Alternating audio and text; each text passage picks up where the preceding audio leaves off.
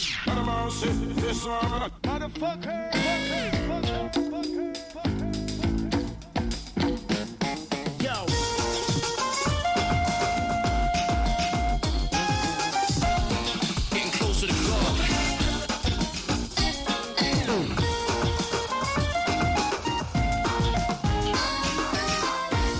Hey everybody, welcome to TV Dare, episode 8, Red Dwarf USA. My name is Byron Hussie, and I am joined tonight on this um, outer space voyage by Cody Fague. Hello, hello. Can you read me? Can you read me? Mayday. Coming in loud and clear. Aye aye, Captain. This is the kind of joke they have in Red Dwarf. It's in outer O- space. o- over and out. Um, I'm also joined by James Sheaves, Howdy, big sci-fi fan. renowned for Cool. that. co-pod host of Star Trek podcasts. So this should be right up his alley, in theory. Oh yeah, Kind you of know a, it. Uh, and we also have Gumbamasta. A very good in the time zone here. I didn't understand that, but let's just keep moving. So, Red Dwarf is a a uh, what we occasionally call in the United States a Britcom, uh, uh, a British science fiction comedy series franchise, which primarily consists of a television sitcom that aired on BBC Two between 1988 and 1999, and on Dave since 2009. This is a uh, kind of a cult hit series. What history have you fellows with the show Red Dwarf? Uh, well, I guess I'll start. Uh, I did used to watch it when I was younger. We um had the DVDs of some of the earlier seasons, so I've seen those many, many times, and Yep. then the the very later seasons as well, many, many times as well. And then the ones in the middle I've also seen, but not as much. But I'm I, I'm definitely across the the dwarfing. That's good. It was a yeah, it was a beloved um show from my childhood. Yep. So if if you're if you're a fan of Star Trek, you're a Trekkie. So what are what are you as a Red Dwarf fan? I'm James. Good one. Zing! Um, Cody, have you ever seen Red Dwarf? Um, no. Um, in fact, so th- some of you guys follow me on Twitter. You might have seen my like uh, VHS movie collection. So I have a couple of I think the UK series, a couple Yep. tapes of that. I, I have not watched them yet, and in fact, they're they're they're in the box to go to Goodwill. Oh man, wow! I might dig I might dig them out and check them out because I and I kind of enjoyed this pilot and I'm curious about them. So maybe I'll I don't know. Yeah. We'll. Well, this is interesting because we have a sort of an outside perspective, um, and now somebody who's actually seen the U.S. pilot without having seen the UK version. So that's an interesting. Yeah. Yeah, no, Interesting that's POV. that's me. Yeah. Nice nice control subject here. By the way, that you those uh, tapes you have, uh, they may if they're like UK specific, they might not even play on your VCR. Um, I think they're the American release of the UK series. Okay. Yeah, no, they're they're not PAL. I don't think. I think they're NTSC. Yeah. Yeah. Pal is not my pal. I only I only have one PAL tape, and uh, I think it's Maniac Cop. Yeah. Uh, Gamba. Well, I think I think as long as it's VHS, it should play. No, no, it doesn't. It's a it's a completely different like the, the it's a different frame rate and a different frequency. And if you put it in like a Japanese or an American VCR, it'll just it won't know what to do with it. Gumba, you naive fool. Gumba, what is your history with the Red Dwarf? I watched it on on YouTube. Okay, there we go. Very My- authentic. My experience with Red Dwarf was that I actually read the novels first. I guess I was aware that it was. A, mm, all was a, fancy, aren't you? well, li- like I had never seen it before, and I don't know if it w- it was on at the time. But I was recommended the novels, and I read them. I very very much enjoyed them. I think I I think I read them both. Well, there were two at the time. I think I read them both twice. Um, so I'd read the novels before I'd ever seen the show, so it was interesting to kind of go from the novels, which I sort of was able to, you know, fill in with like really elaborate, like um, high production value science fiction elements in my own imagination, to the um, kind of you know uh, bargain basement budget um, actual like TV show. Um, I was also able to sort of cast the show with like famous actors in my imagination. So I had like um, Hugh Grant uh, playing Rimmer for some reason. Um, I don't remember who I had as uh, Lister. Uh, Who, who did you have as the cat? I, I think I might have had him as some uh, like a little bit less human looking, like maybe like a furry. Yeah, we can we can get into that, but I was disappointed that there weren't on either of these pilots. There's no ears. There's no fur, whiskers. yeah, Uh, they're, they're not they're not cleaning themselves with their tongue at any point. The uh, the UK one does a l- little bit of a uh, little bit more justice, but not. I mean, he still looks like basically just a human being. Um, So Just a yeah, guy. We'll we'll talk about that later because I've got feelings about that. okay. So why don't we start by just since the UK series came first, sort of laying out the groundwork of what that sort of template is, and then we can sort of roll into how that came to be the um, two U.S. pilots. Um, so basically, the the premise is we have a uh, kind of a schlub guy named uh, Dave Lister who um, gets put. In, he works on a uh, big uh, space freighter ship, right? Called the Red Can Dwarf. I, Uh huh. what? can I add Gamba? something here? Uh huh. Like, uh, it starts out well with, you know, um, Dave Lister being in the original a black guy. Uh, whoa. Yeah. Yes. Um, he's and then being I- and then being whitewashed. Well, yeah, I mean, we're, we're I'm sort of level setting setting here with going over the first. I think it is worth mentioning that yeah, Dave Dave Lister. I think he's I think he's uh biracial. Um, Yeah, I, I'll actually confess that uh, when I watched it in my youth, I, I didn't realize that he wasn't white. That's how kind of, you know, he's he's not very dark skinned, but yeah, Yeah. It, it it is an important part of kind of um, Craig Charles's identity uh, as an actor. Uh, the whole like race thing, and he he was he was a poet before um, being on Red Dwarf, I think. So he he did a lot of like politically charged poetry. Really. Um, so yeah, the race thing is actually kind of important for him, but I, I never noticed it as as Yeah. a child. yeah, I I um You don't see color. right. that's that's your your luxury as a white man. Um, so yeah, Dave Lister, he's played by Craig Charles, who's yeah, I don't, I don't know if he's uh, what I don't I don't I don't care to speculate as to specifically what his uh, exact ethnic background is, other than that he is, I believe, uh, m- mixed race. Um, and we also have um, a character named um, Arnold Arnold Arnold Rimmer, Arnold Rimmer, Arnold Rimmer, and he's just kind of a kind of a prick, um, and he is uh, killed when there's a radiation leak. Um, so he comes back as a hologram. Uh, is this necessary? Should I be doing this? Yeah, no, yeah, because this because this will work for the U.S. one too, right? right. Yeah. I mean, it's it's like a very um uh close retread of of the ground of the original. Yeah, they're they're using like the same, literally the same jokes. Yeah, in some cases. Um, so basically, uh, Lister joins the crew of the ship. Uh, he smuggles he smuggles like pregnant cat on board, so he gets punished and put into suspended animation. And then there's a radiation leak, and everybody dies.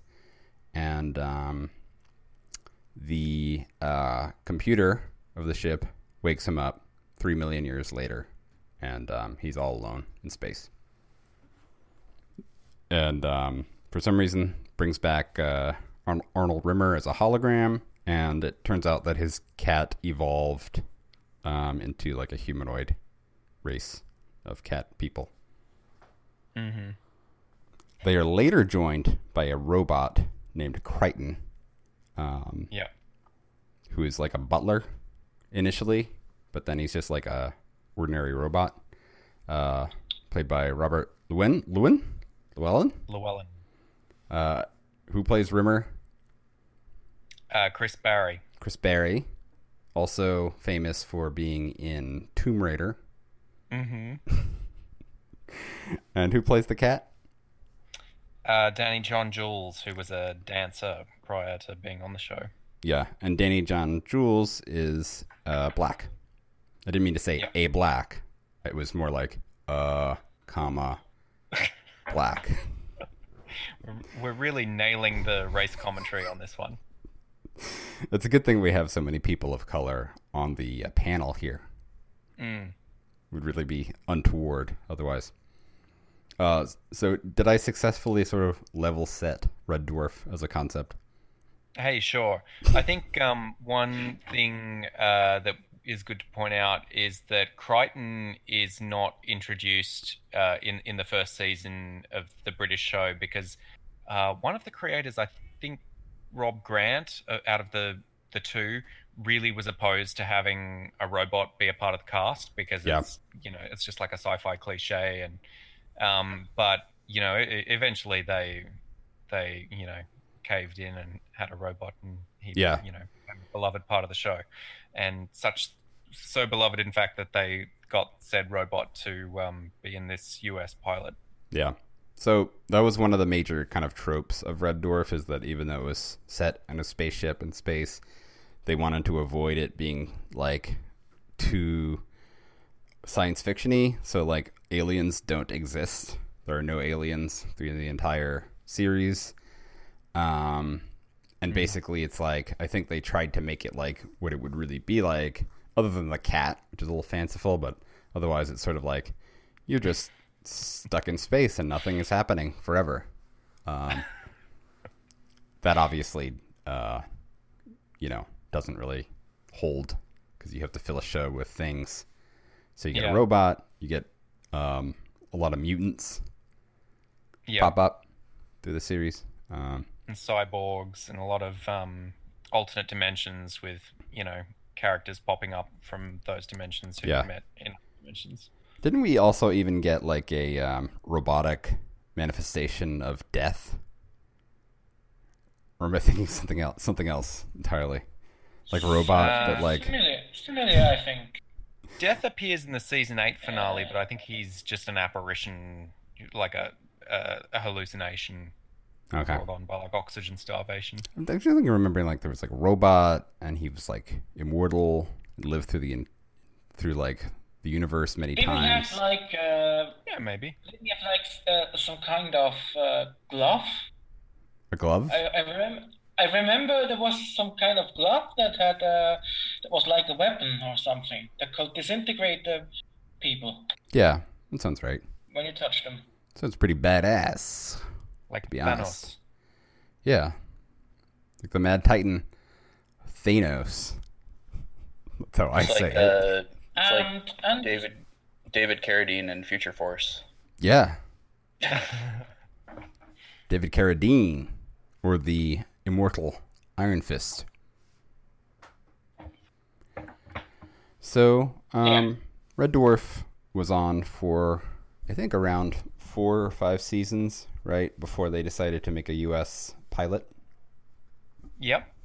So, does anyone know what the sort of the original impetus was for that, other than that it was successful in the UK? So why not give it a shot, US?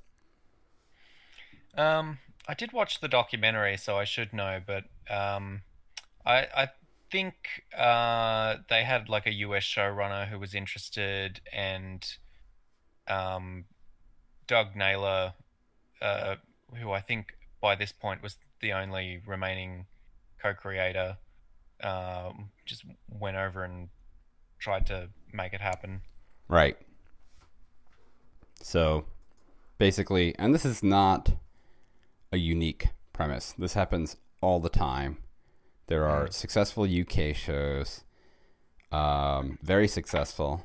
So they basically um, try to remake them. Most famously, the uh, the Office was, I think, the most successful example of that. Mm-hmm. You've got the UK office, you've got the US office. US office ran for I think what 12 seasons or something ridiculous like that. Yeah, like ten well- times as many as the um Not as the original. not just not just British TV series. I mean, Power Rangers, for example, based on a Japanese one. Yeah, it's a little bit different, but um A little bit, a little bit. I mean Uh, like they actually literally used the footage from the Japanese one and Yeah. then like intercut like teenagers. But um I think it's I think it's sort of like uh, rebooting a movie franchise. It's you don't have to figure out how to come up with a concept. You're just figuring out how to implement it and localize it. yeah, hmm in that localization Or- process. Or, or like set it in a in a concurrent setting. Yes. Hmm. kind of went over You know, like head. or, or, like- or like or no, or, or, uh, the word word contemporary. I mean, So it's like there's like a UK office and a US office, and they're in the same universe. no, I mean like uh, like um, if you, if you if you like take an older series. Yeah. that- Oh, that's Set in the seventies. Oh, I see what um, you're saying, yeah. it, but set it do the same thing, but set it in the in the in the current time. Well, they Yeah. say that the past is a foreign country. So I- I've never heard that. That's undiscovered country. I've never heard anyone say that. you know, Google it, and you'll I'm you'll not feel, going to do that. you'll feel like a like a horse's ass. Okay. Um. So. The, so yeah, it's always a little bit hokey when they try to do this because like you can you can like if you if you've seen both series, you can sort of see like the seams where they were like, well, you know, the Yanks aren't going to get this joke, so how are we going to change it so these, you know, fucking rubes in the US are going to understand with their like fat mall gun brains like like okay I, I don't have any examples of this Uh, well, I do. Um, so Red Dwarf has this very kind of like um, pop culture citing one-liner sort of humor where they'll like mention someone from British pop culture, and it, it, I don't know. It kind of doesn't work if you don't know who they're talking about. And of course, I didn't know who they were talking about because I wasn't alive in the '80s in yeah Britain it dates it in this US pilot, I think the kind of one example of where they kind of trying to, to translate that is where Rimmer says, when asked what being dead is like, he said it's like being at an Amish bachelor party, mm-hmm um, because obviously you have the Amish in the United States. yep I don't think it's as funny. What in was the uh American speak? what is the uk equivalent Uh, I don't know the specific line, but uh, Rimmer will often say things like, "Oh, it's like watching Spanish television," or you know, yeah yeah so that's that's a good example i think it would have been a, bit a, a better example if you had the uh sort of the contra like the the joke that was a version of You know what? We I can- can, we can edit that in. season one script and, and get back to you on that one. yeah please do actually we'll pause the uh podcast when we reconvene tomorrow I mean, it's not going to be in real time. You got it yet? Every, everyone's everyone's mashing pause and then deleting this from the podcast app. so My God. Okay. So, um, okay. So the first, so we we well, well, let's get into the U.S. version here. So this is what the podcast is ostensibly about. Um, we get um, Craig Bierko as Dave Lister. Mm-hmm. Uh, are you all familiar with Craig Bierko? Oh boy, am I! Not at all. the the star of the famous uh, 1999 film The Thirteenth Floor. Yeah, it's a good one. Oh gosh, really? Ooh, woof. Yeah, he was also in Fear and Loathing in Las Vegas. He played the cameraman Lacerda, Mm. famously not Portuguese. Not Portuguese. Right. um, I think it's pretty much it, right? Uh, that seems to be it. Yeah, that's it.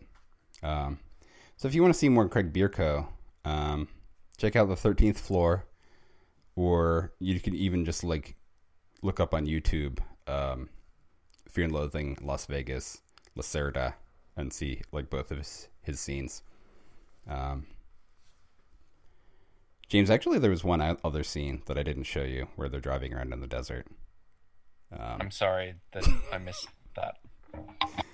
So importantly, um, Craig Bierko is white. So right off the bat, we have whitewashing, as uh, Gumba sort of um, alluded to earlier. Before I sort of shut him down, um, sort of as a kind of a control freak move, like this is happening out of order. I can't allow it. We're not at that part yet. I have to control everything. I'm just a maniac. Um, so now we've gotten to that part, so it's okay. All's right with the universe. This is too meta. I found the line. okay. What is it? Lister, what's it feel like? Rimmer, death? It's like being on holiday with a group of Germans. Yeah, that's fine. I don't know. Like, I, I don't think I don't think that makes any sense either. Like, I Um, don't know. I mean, I am German, and uh, it's funny. can probably It's it's like you funny can- wording. You can, no, no, I mean, you can probably simulate that experience being on the podcast. Right. It's mean- like I'm dead. you- Yes. Yeah. So you should. So you should. The the big mis- the big mystery is solved. I think we should just let the mystery be, like All the uh, theme song for the second season of The Leftovers. You guys watch that? No. I don't remember there being a vocal theme song. There is second season, beginning of the second season. Oh, maybe I didn't get that far. Oh, that's where it gets good. Hmm. Check it out. So, Lister, uh, i the other problem with Craig Bierko is that he's kind of a, you know, he's like a an alpha. He's like kind of like a hmm kind of a confident jock type. Um, whereas uh, um, Lister's kind of a slob, kind of a schlub.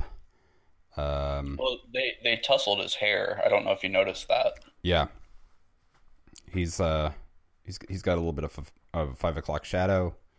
He's kind of like a Han Solo character. Yeah, getting. Well, you know what I was actually uh, thinking uh, is not um, Han Solo, but uh, the outrageous Okona from uh, Star Trek. Uh, You know, oh yeah, he actually look the has the same like that they have. outfit, right? Yeah, More or less. yeah. I It seems this- to be a kind of um, staple of '80s and '90s lower budget sci-fi is that they kind of try and knock off Han Solo and just end up with these kind of samey looking guys. Yeah. You can't you can't just like redo Han Solo, man. Who who do you think you are, J.J. Abrams? Um yeah, I guess like um what's his name? Uh Poe Dameron. He's like an attempt at that, right? Uh, maybe. When do we get another uh, Spaceballs? We're, I mean, like,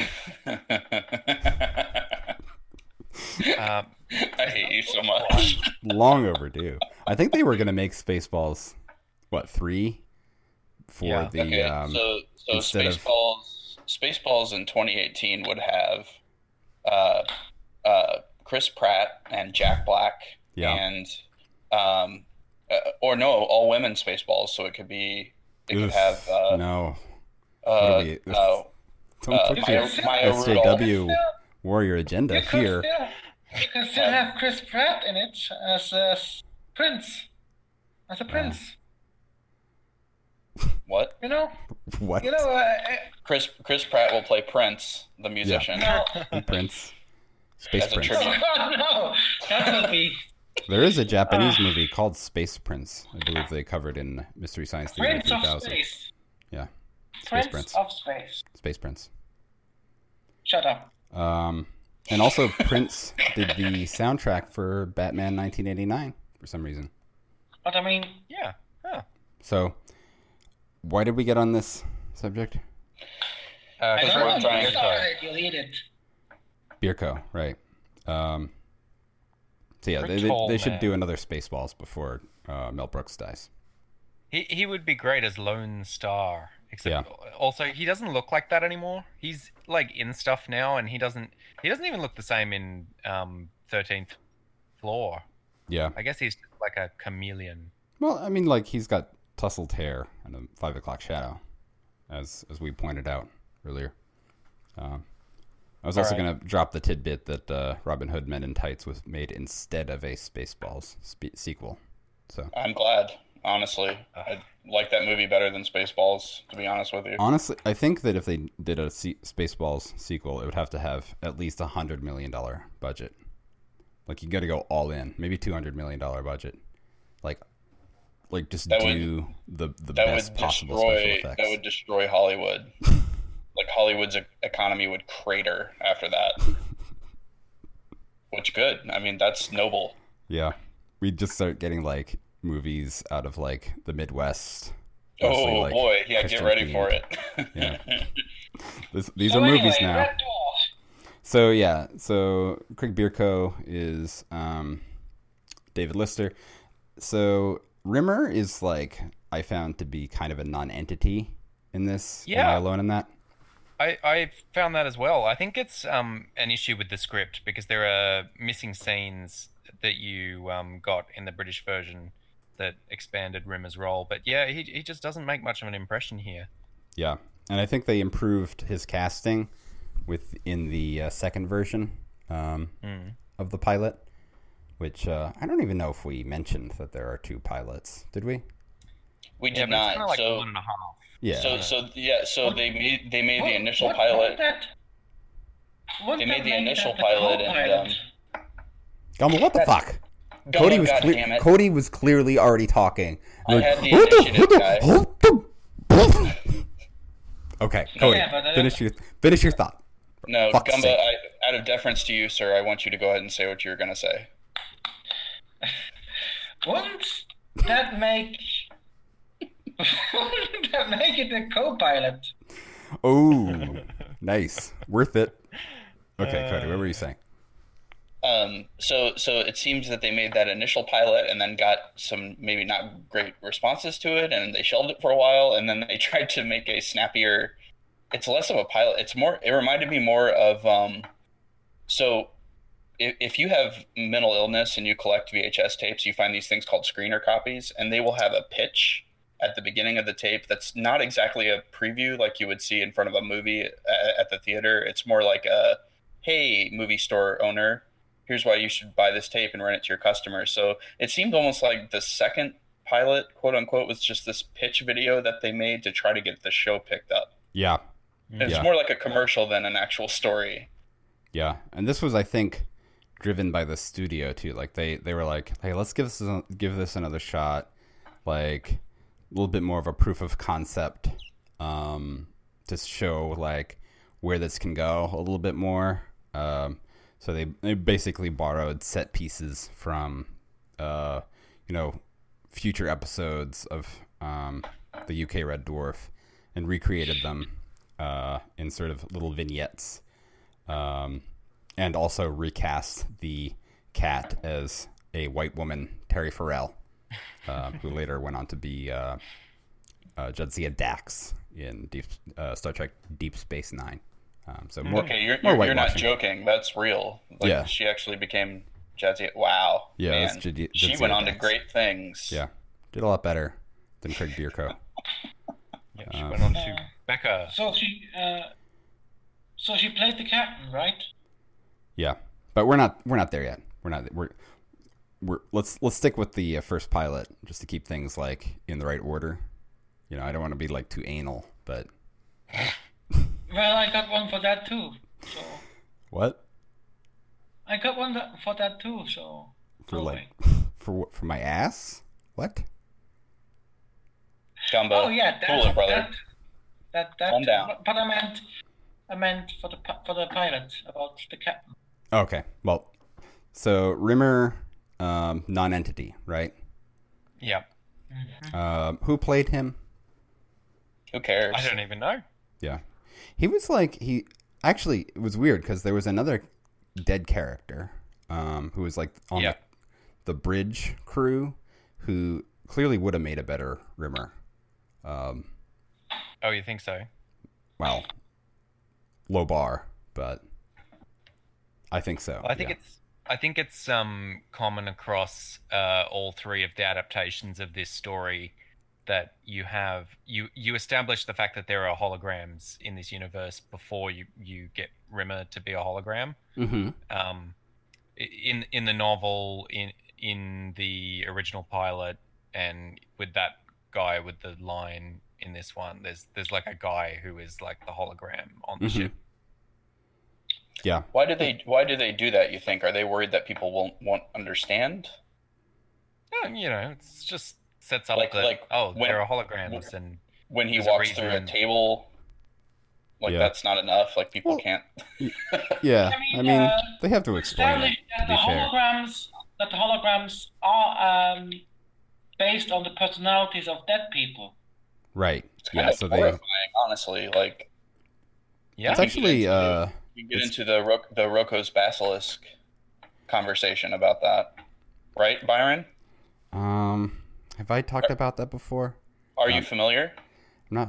I. th- It sounds familiar, but I don't know. Maybe you could bring us into the the loop I will give the- you I will give you the elevator pitch of the Roko's Okay. basilisk. So there was some message board. Uh, uh, is basically a bunch of uh, wannabe artificial intelligence researchers, Yep. um, hobbyists at best. I mean, hangers on, whatever. But they came up with the concept that there could be an AI that was so powerful that it could simulate you. So even if you died, it could recreate you. Yes. and Oh, make- this is what made um, uh, Grimes and Elon Musk fall in love, isn't it? Correct. Yeah, yeah. E- Elon Musk uh, dropped acid and lost his mind about this, um, um, and then Grimes just appeared in a cloud of smoke in front of him and destroyed his life, which is pretty awesome. But uh, so the idea is that if you don't worship this entity now, it will recreate you and condemn you to eternal suffering in its simulation. So these guys actually, like a couple dudes, actually just went nuts over this idea and kind of lost it. Yeah. Hmm. It's pretty similar also to the concept that um like if you can simulate the universe, you're probably living in a simulation sort of statistically. That would you is it would you say it's in the same vein as that type of a thing? Oh yeah, yeah, same ballpark for sure. Yeah. It's it's a little little out there. Um but I like it and I'm going to It reminds subscribe me to of it. the it reminds me of the 1999 film, The Thirteenth Floor. Mm. I full forget what that's about. I definitely saw it. I also had the Oh, it's- poster for it hanging on my wall. It's it's about uh, sim, you know simulations. It's like crazy. It came out the same year as The Matrix, and it's Yeah, there were Yeah. actually three virtual reality movies that year. There was Thirteenth Floor, Matrix, Yeah. and Existenz. All came out at the same time. and Mm, Dark Cronenberg. City. Mm. Yeah, my favorite was Existenz. I just watched that uh, a couple weeks ago. It's good. I had the VHS actually. I do too. I have it too. I don't have it anymore. Oh, I was gonna say we could touch our copies together and Yeah, maybe something would happen. We'd wake up. yeah. Could do like a like a sword fight. Switch sleeves. So yeah, the concept is that you can upload uh, somebody's consciousness into a computer and then uh, simulate them with a with a hologram. Um, it's hard to say whether that would be sort of the same person or not. I think Probably there's wouldn't. there's a there's a Philip K. Dick novel called Ubik, and Mhm. the idea there is uh, they kind of they kind of commercialize this that your loved ones die, but they can preserve their consciousness for a limited amount of time. But it kind of comes in and out like a bad radio signal, so it's really kind of creepy. You're talking to like your dead relative ghost, and you only have so many hours to do it, and you go Yeah. to this weird. It's just ugh, it's kind of chilling. It's like, yeah, would it be quite right? I don't think so. Maybe. Yeah, similar also premise in an episode of Black Mirror with um what's his name? Played a redhead guy. this is helpful. Ah, that It's one. Oh, No, oh, old boy, old boy from uh, Breaking Bad. Is that the one you're talking about? good. Um, no, but that sounds good too. Yeah, they, where he's like putting them into his video game Star Trek Fantasy. Oh yeah, That that's thing. right. Yeah. Uh, Yeah. That's um, I know him. He's also in Fargo. We all we just want to talk about anything other than Red Dwarf. Yeah. Well, okay. as regards uh, the the question as it's addressed in Red Dwarf, they just entirely bunny hop over it. yeah, it's just I for think, um, gags. well, no, what they do does with have what they do really quickly before we move on. Uh, they do make a good touching yourself joke because like you can't touch anything but yourself. So they, they get some good mileage out of that. Yeah. Yeah. Well, they do the same exact joke twice in the Mhm. first and second um, pilots, uh, and it's like kind of kind of weird on the retelling. Um, so let's Well, when you've got gold like that, you can't throw it out. and that's definitely one of the jokes that was in the uh, original UK, also. That's something I wanted to ask James. Is is the UK one as raunchy as More. this pilot? Yeah. Yeah, sure. I think it's more raunchy. Sign me Uh, up. Possibly, yeah. Yeah, Heap on that raunch. pretty raunchy show, I'd say. Uh, I didn't expect that. I didn't yeah. know anything about the show, and I did not expect that. So that's Rimmer. Uh, like I think the problem here is that um, sort of U.S. sensibilities prevent us from having like a well um, developed sort of like heel character. Um, sort of we have these sort of ca- ca- carbon copy cookie cutter asshole characters who are, who are fairly uh, thin, where like uh, Rimmer is sort of has a lot of depth to him. Like he's a prick, but he's also very pathetic. A lot has a lot of self-loathing. um, am I off base here?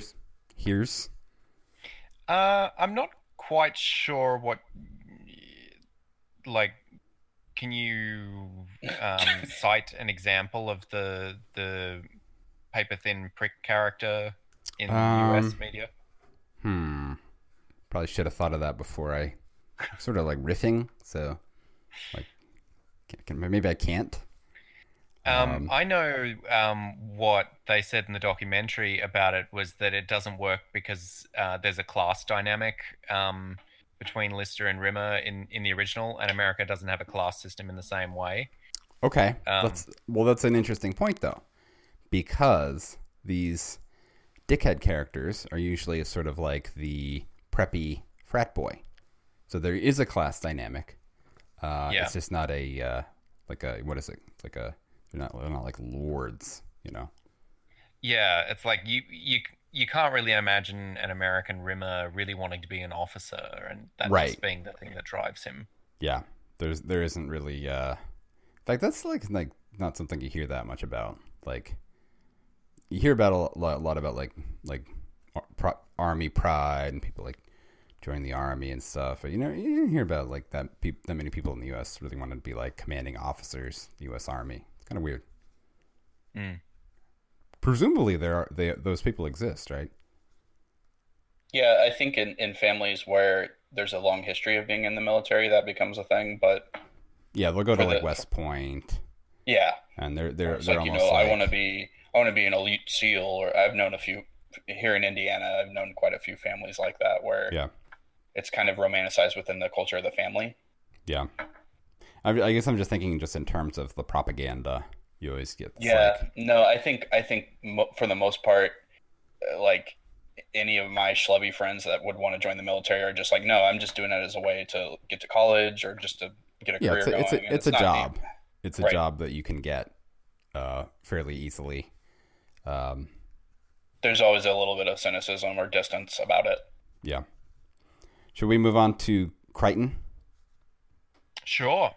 So, a big difference between U.S. pilot and UK series is that Kryten uh, is in the first episode.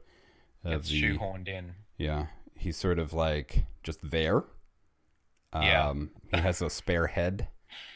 Um, he runs into Dave Lister, and they become fast friends. Hmm. Just like they're just buddies now. Yeah.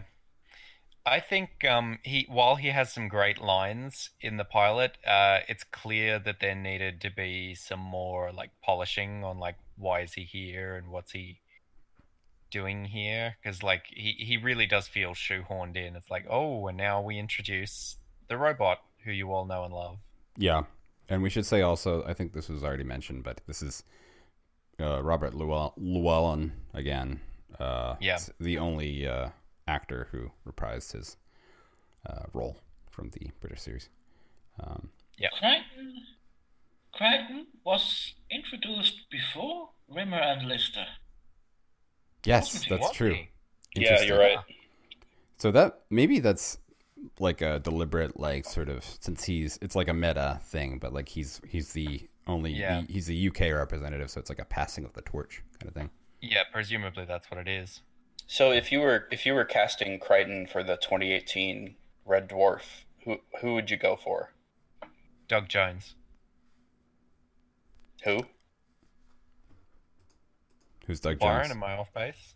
Wait, That's Saru from Oh Star yeah, hell, hell yeah, Doug Jones. He would played um, uh, the Fishman in Hellboy. Oh, Fishman in the Shape of Water. he played two different fishmen, two different Fishman okay. So he, movies. he's he gets typecast as as a fish boy. He gets typecast as like long creatures. he was the thing with like eyes on his hands in Pan's Was he one of the Was he one of the aliens in the Senate in the Star Wars prequels? Probably. I think he was I in. don't a- think he was. been in a Star Wars. That, that seems like a waste. Get him in a Star War, baby. Um, Find a Star War, drop him must in. be coming up. What? They must be coming up on that. You know, like you know, they go through the celebrities. Like they had Mads Mikkelsen in one. Yeah, Presumably Um, Benedict Cumberbatch will be in one.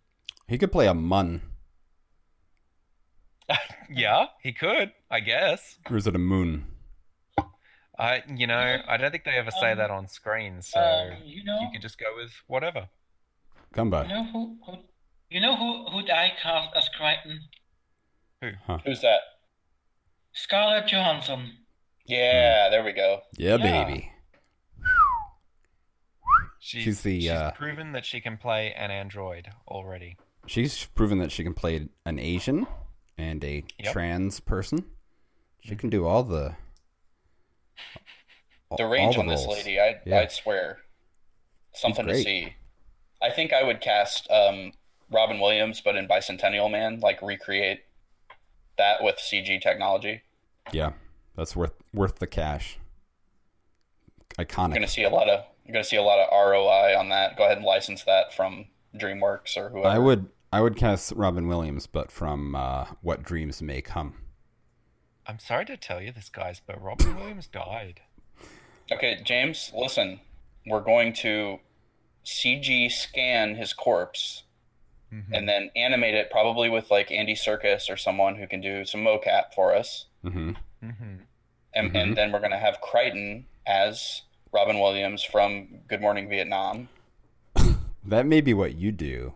I'm gonna have the Disney Imagineers make an animatronic.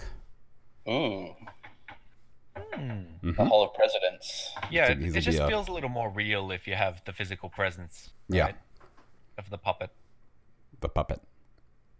Yeah. So um, that's Kryten. Uh, so Rimmer um, smuggles the cat on board. Suspended animation. So we here we get an introduction of the cat, right? Actually, we didn't talk about Holly yet, which is Yeah, really yeah. bearing the lead here. We give uh, She's kind of kind of my favorite uh, favorite aspect, at least of that first that first pilot. right, and she's played famously by Yep. Daphne Moon from Frasier. Daphne from Frasier. Yeah. also She does a great as Jane job. Leeves. Yeah.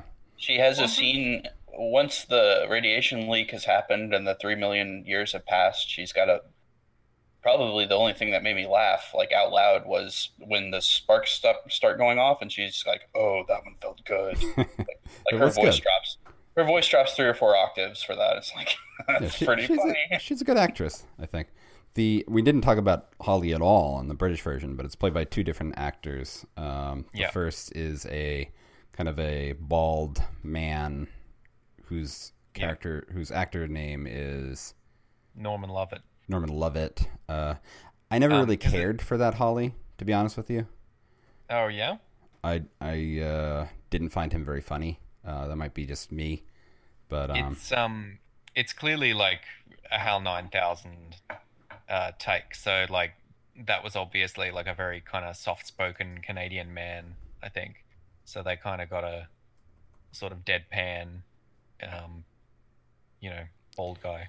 It's like, like there was, some, there was something a little bit off about his delivery, but it might just be like I mean, I mean, the bored indifference is is something archetypal British. yeah, right, Mm-hmm. right. But um, you know, that's not what it is. It's something else. Something's off. Um, then later, Holly was played by a woman named Hattie Hayridge. Hattie Hayridge. Uh, I liked her better.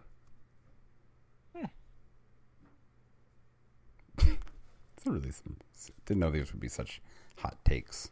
Um, so we sort of split the difference, and I say that because Hetty Ray Hayridge played a blonde Holly, and um, the other one was was brown haired.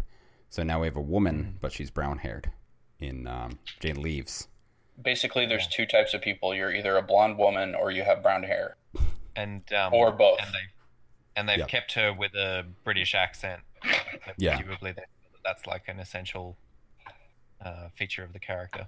Yeah, I think that works for a computer. I think Americans would. It's either a supervillain or some sort of artificial intelligence. We're like, yeah, British people sound smart, kind of. So, does Jane Leeves put on the Cockney for Frasier, or is she like turning it off for Holly?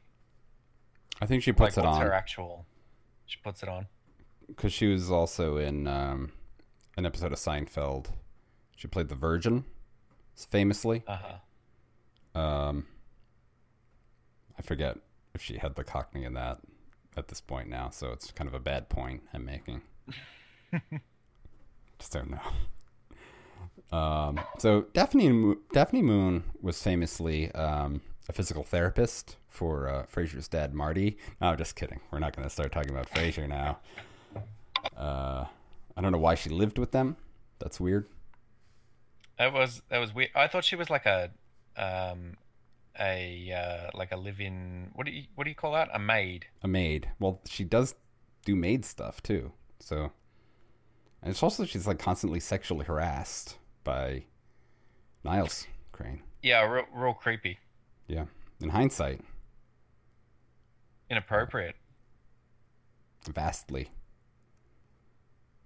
Um, ironically, um, Niles is gay in real life, so he would not be interested. this is ironic. It's perfect irony. Yeah. David Hyde Pierce. Yeah. Okay. So that's um, Holly. Now we get the cat. Who plays the cat in the U.S. version? Hinton Battle. So another like musical theater uh, alum. Yeah. Um, I don't think uh, he sells it really well. He played the Scarecrow in the stage version of The Wiz. Yeah. Do you have The Wiz on VHS, Cody? I do not yet, Yet. but if I see it, you best believe that'll be a purchase. Yeah. That's a get. Um, so yeah, Hinton, Hinton battles battle. Um, yeah, I- he's he's very he's very similar. Like it was, a I think it was sort of good casting. He doesn't really act as much like a cat, just in sort of demeanor as uh as the UK cat. Does he? Like he does cat activities. Mm. He plays with a string, but he doesn't look at all like a cat. Yeah, no. I, yeah, I think you know they just kind of translated the the character across, so it he's just kind of doing a, a Danny John Jules impression. But I yeah, it it doesn't work for me. Like it's not really funny and it doesn't really make sense. He probably would have grown into the role. That's that's entirely possible, yeah. Because actually, um, that was the case with Red Dwarf as well. You watch those early seasons and it's it's a little bit rocky, but they really do grow into it. Yeah, that's true of most shows, in fact. But In I- fact, yes. I think another lead that I buried is that I did not think this was bad at all. I thought it was pretty good. I yeah. Like, I think it definitely had problems, but I'm saying this in the context of that, like, there was room to grow. You know what I'm saying? Yeah. Like, it definitely could have developed into something good if they had given it a chance. And it, the thing is, apparently, it was well received by test audiences. And um, Yeah. the network, I think it was for CBS, uh, just kind of NBC. balked. NBC. And they, they kind of choked and decided that it was like too weird or something. Not a lot of imagination back then, huh? Yeah. So the cat was introduced with like a uh, an animation. It kind of reminded me of the animation they did in Jurassic Park to introduce like the dino cloning. Um, They just demonstrated how many generations of cat would have been born um, within the three million year time span, how they might have evolved. Um, is this a uh, tenable sort of uh, biological premise? Uh, entirely not, because consider for one thing, if uh, the species that evolved in the cargo hold, they would not have sunlight, and therefore their skin would be like milky white. Ooh, that's a good uh, headcanon. Are you accusing me of whitewashing in my in my head canon? It seems to be, yeah, a little bit. Um, and then there's also the question of like, why would you avoid? Uh, why would you evolve a specifically like human frame? Right. yeah, Um, there's it's sort of based on a misunderstanding of evolution. To, that Yeah. basically everybody, every species would converge on this body plan, essentially. Yeah. Well, like, oh, they're evolving in an environment designed for humans, so they, you know, humans are like well adapted for those environments, and so you would be predisposed to evolve in that direction. But then also, it's the cargo hold, and like, you know, but the the reality is you've got to get a human to play them, and you Yeah. probably don't want to be sticking prosthetics on them all day. So yeah, They would do that just go with it. in this day and age, but uh, but yeah. Um. So yeah, that's the cat. Um, and then is that everyone? Uh, there's the the scutters.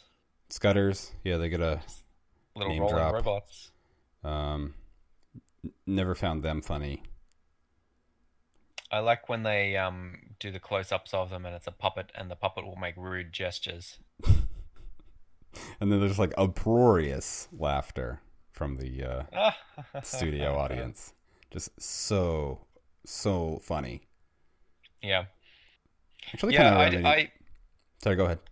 I do feel that um like I have very fond memories of Red Dwarf. I haven't seen a lot of the um well, a lot of any of it for a long time. I, I do feel that probably um the the rose tinted spectacles would be uh removed if I were to watch it again. I think the the wit is still there for the most part, Yeah. and a lot of it is like in the the comic acting and the delivery and so on. So I think that's that stuff s- definitely holds up. Um, the rest of it is sort of like, uh, I mean, it's like watching old like Doctor Who. Like it's uh, it's not convincing, but it's cute. Mhm.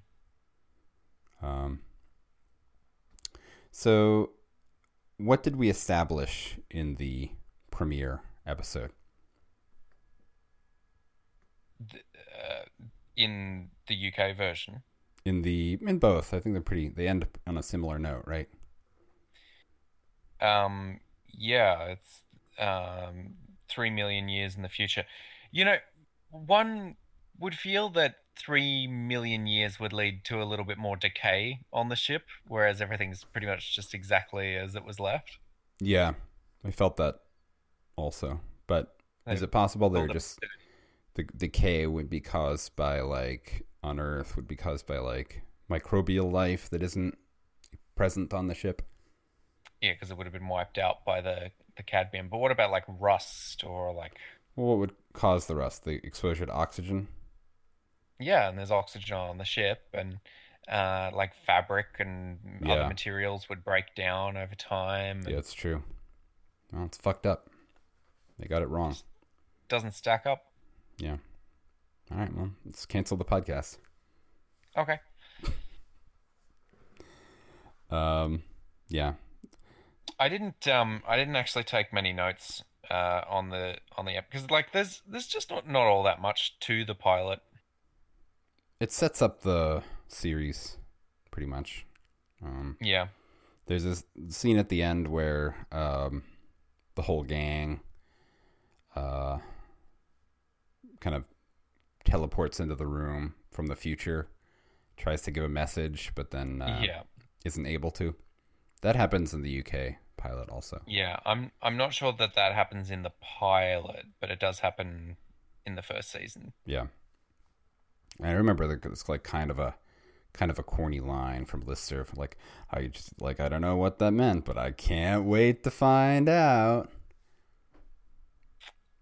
Is like oh, yeah, and it turns out that like he gets pregnant and gives birth to twins. that's right. Yeah. He gets pregnant. Yep. Um, so I guess uh, we could discuss the like resentment that is clearly on display from the British cast um, with regards to the attempt to kind of like sneak in this US version. Uh, in in the documentaries, it's it's like clear that there is like a bit of ill will uh, harbored from what went on back then. Like have you uh, watched the documentaries at all? I have not. It would have been a good way to prepare for this, but alas, I'm not very good at this. So, so like, Um, why? What would be the uh, the source of that ill will? Uh, well, uh, Craig Charles points out that uh, if the US show had been picked up, then that would have meant that Red Dwarf UK wouldn't have gotten a sixth season, and then they would have all been out of a job. Oh, Um, why would it mean that though? It's like two different studios producing it. uh, yeah, but like if Doug Naylor goes to work on the British show and Robert Llewellyn's gone as well, then Ooh, yeah. you know maybe they Hmm. would just you Yeah. know can it. It's petty, Um, petty. Right. Um, and both uh, Craig Charles and Danny John Jules do uh, kind of seem to object to the the whitewashing aspects. Yeah, which as they should. Um, I mean, one of the interesting things about the uh, really both series until you get to the second version in the U.S. is that the entire cast is men, which is well, I guess other than Holly, so never mind. In the Hmm. UK one, everybody's men. Like the cat's a man, Rimmer's a man, Lister's a man, Holly's a man, Mhm. Kryten's a man. It's weird. There's only men, right? So Yeah, that brings us to the second have- pilot, where they seem to have deliberately tried to correct for this by making the cat a woman, a Mhm. white woman. Terry Farrell. Uh, and she she doesn't really get much to do. They uh, totally change of- the character. They make her like Yeah. very aggressive. Uh Yeah. like like really leaning into the cat cat's tendencies to like kill things, like small animals. Um and fuck things. kill and fuck. Yeah, kill and fuck. So that like might have been good as like a, another cat character where you're emphasizing other cat traits, but like the UK cat version of the cat is very very much leans into like the vanity of cats and like Mhm. sort of the uh the the um Kind of narcissism. Selfishness. Yeah. Yeah. Uh, is this podcast like petering out? I think it might be. We've um we've lost like eating our other two um Yeah, what happened to uh, Cody and uh, the other one? You guys still there? I think they might have died. Really? Let's see. Oh wait, there's a message. Oh, Cody says, "Be back, goods, dudes. Sorry." Huh? I didn't even know. It's a BRB. Hmm. All right. Have you seen the? Oh, and Gumba's um, muted. Yeah, This is like the most like petering out of a podcast I've ever experienced. Just, it's just sort of like I'm still listening. just kind of winding down like, wi- without being done. The discussion. That's fine. Have you seen funny. any of the uh, revived Red Dwarf? I haven't. Is it bad? I've seen a little bit of it. It's it's kind of just like you know Red Dwarf's back, and it's about as good as it ever was. Yeah. I find uh like when these shows come back after a long time, they become a little bit too self-referential and it's really like no longer about the original premise. uh, Yeah. but more about like the gang's back. All your Yeah. fan favorites. Um I don't know if that's the case in this version because I haven't seen it. Wouldn't be fair to uh, make that characterization. Um, hmm. You think anyone's uh, still listening? Uh, I, I'm barely listening. All right. You want to look? Maybe we just wrap it up. So, the second pilot, we get a few set pieces. Um, we get the scene where Lister and Rimmer are stranded on a an ice world. Um, like I said, we get a second version of Rimmer, uh, who I thought was better. Uh, do you agree, James? Yeah, I actually didn't realize it was two different uh, guys, which might be partially due to the fact that the the YouTube versions are like really low quality VHS Yeah. rips. Um, but yeah, I from what I can tell, it seems like second Rimmer is like funnier and kind of has. He doesn't have more to say because the the thing is like half as long, but you know, A little more potential. leaves more of but- an impression. Yeah. So we also got a scene. Um, what else did we see? The Well, you had the the one from Marooned, which is um, uh, a really good episode of season three in the UK version, where Lister and Rimmer get marooned, and um, uh, someone burns someone else's. Lister burns Rimmer's camphor wood um, chest, his like beloved thing, because like he wants to stay alive. yeah, Um, Uh, and then he like lies and says it was his guitar, but we don't get any of that in in this uh, bit. Instead, they they do the the bit where Rimmer tells well where they tell each other how they lost their virginities, yeah, that's right. And uh, which I think is just um, beat for beat the same. yeah, it's exact um, same scene. That's yeah. all of those new scenes. I forget what else they borrowed, but they were basically like, let's just take some of these examples of future moments and recreate them with our actors, uh, just to give you an idea, a taste of what's to come. And Yeah, It never came. You can never taste the cum. What came? Gumba, you know you're muted, right? He's he's gone. Okay.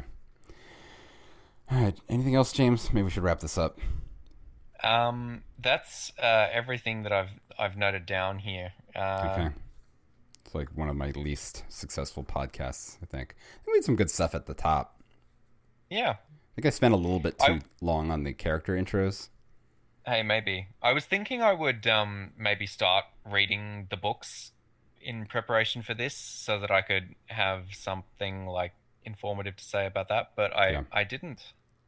You know, if you do read the books again, I suggest when you picture Rimmer, picture Hugh Grant. Picture a Hugh Grant type. Yeah. Did you know that um, uh, that was actually uh, when Doug Naylor was shopping around the movie, trying to make the movie, um, people were getting at him to be like, hey, why don't you recast it with movie stars? Mhm. And someone said, hey, what about Hugh Grant for Lister? Come on. It's ridiculous. And then, you know, he walked out. It's ridiculous. Lister.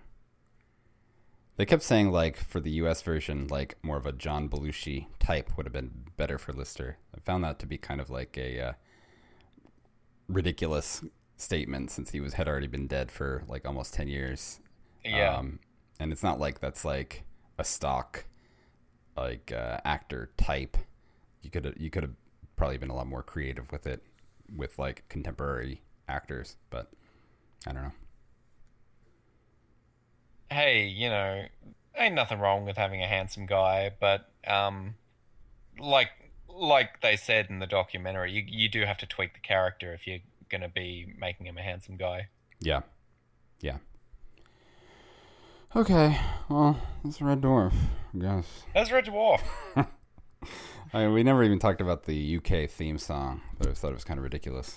Uh, it's like, Um, yeah, when Fun in the Sun. um, when Howard Goodall played the demo for the producers, they were like, "Right, so that's like placeholder lyrics, right? You'll you'll like write something else." And, like no, no, no, no, no, that's it. That's the that's that's the final thing. that's the final song.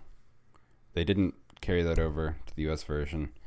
Uh, there was No, big... instead Sorry, go ahead. the the music is dreadful. Yeah, it's horrible. There's a an opening crawl at the beginning that I didn't le- read. I'm not sure what it would have said. Yeah, that's a that's a gag from I think season three as well. Um, it's just that they have a Star Wars opening crawl and it goes Yeah. too fast for you to be able to read. And if you pause it, then it says things like, "Oh no, this is going too fast." And you're worried that you might miss something important. Yeah, but you're not missing anything.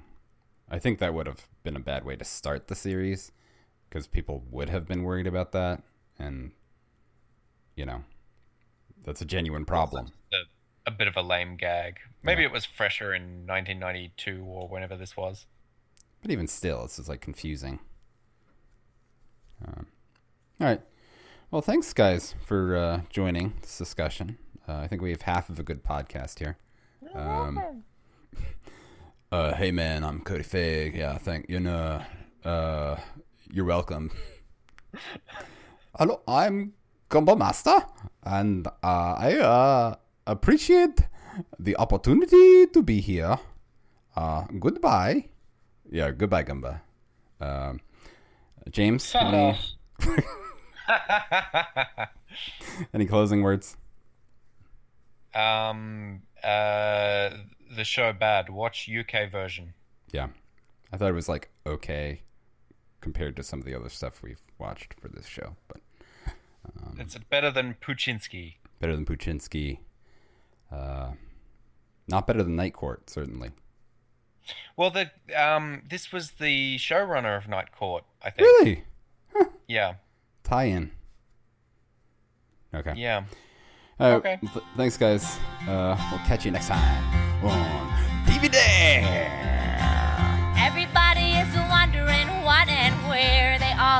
from. Everybody is worrying about where they're gonna go when the whole thing's done. But no one knows for certain, and so it's all the same to me. Think I'll just let the mystery be. Some say once gone, you're gone forever, and some say you're gonna come back.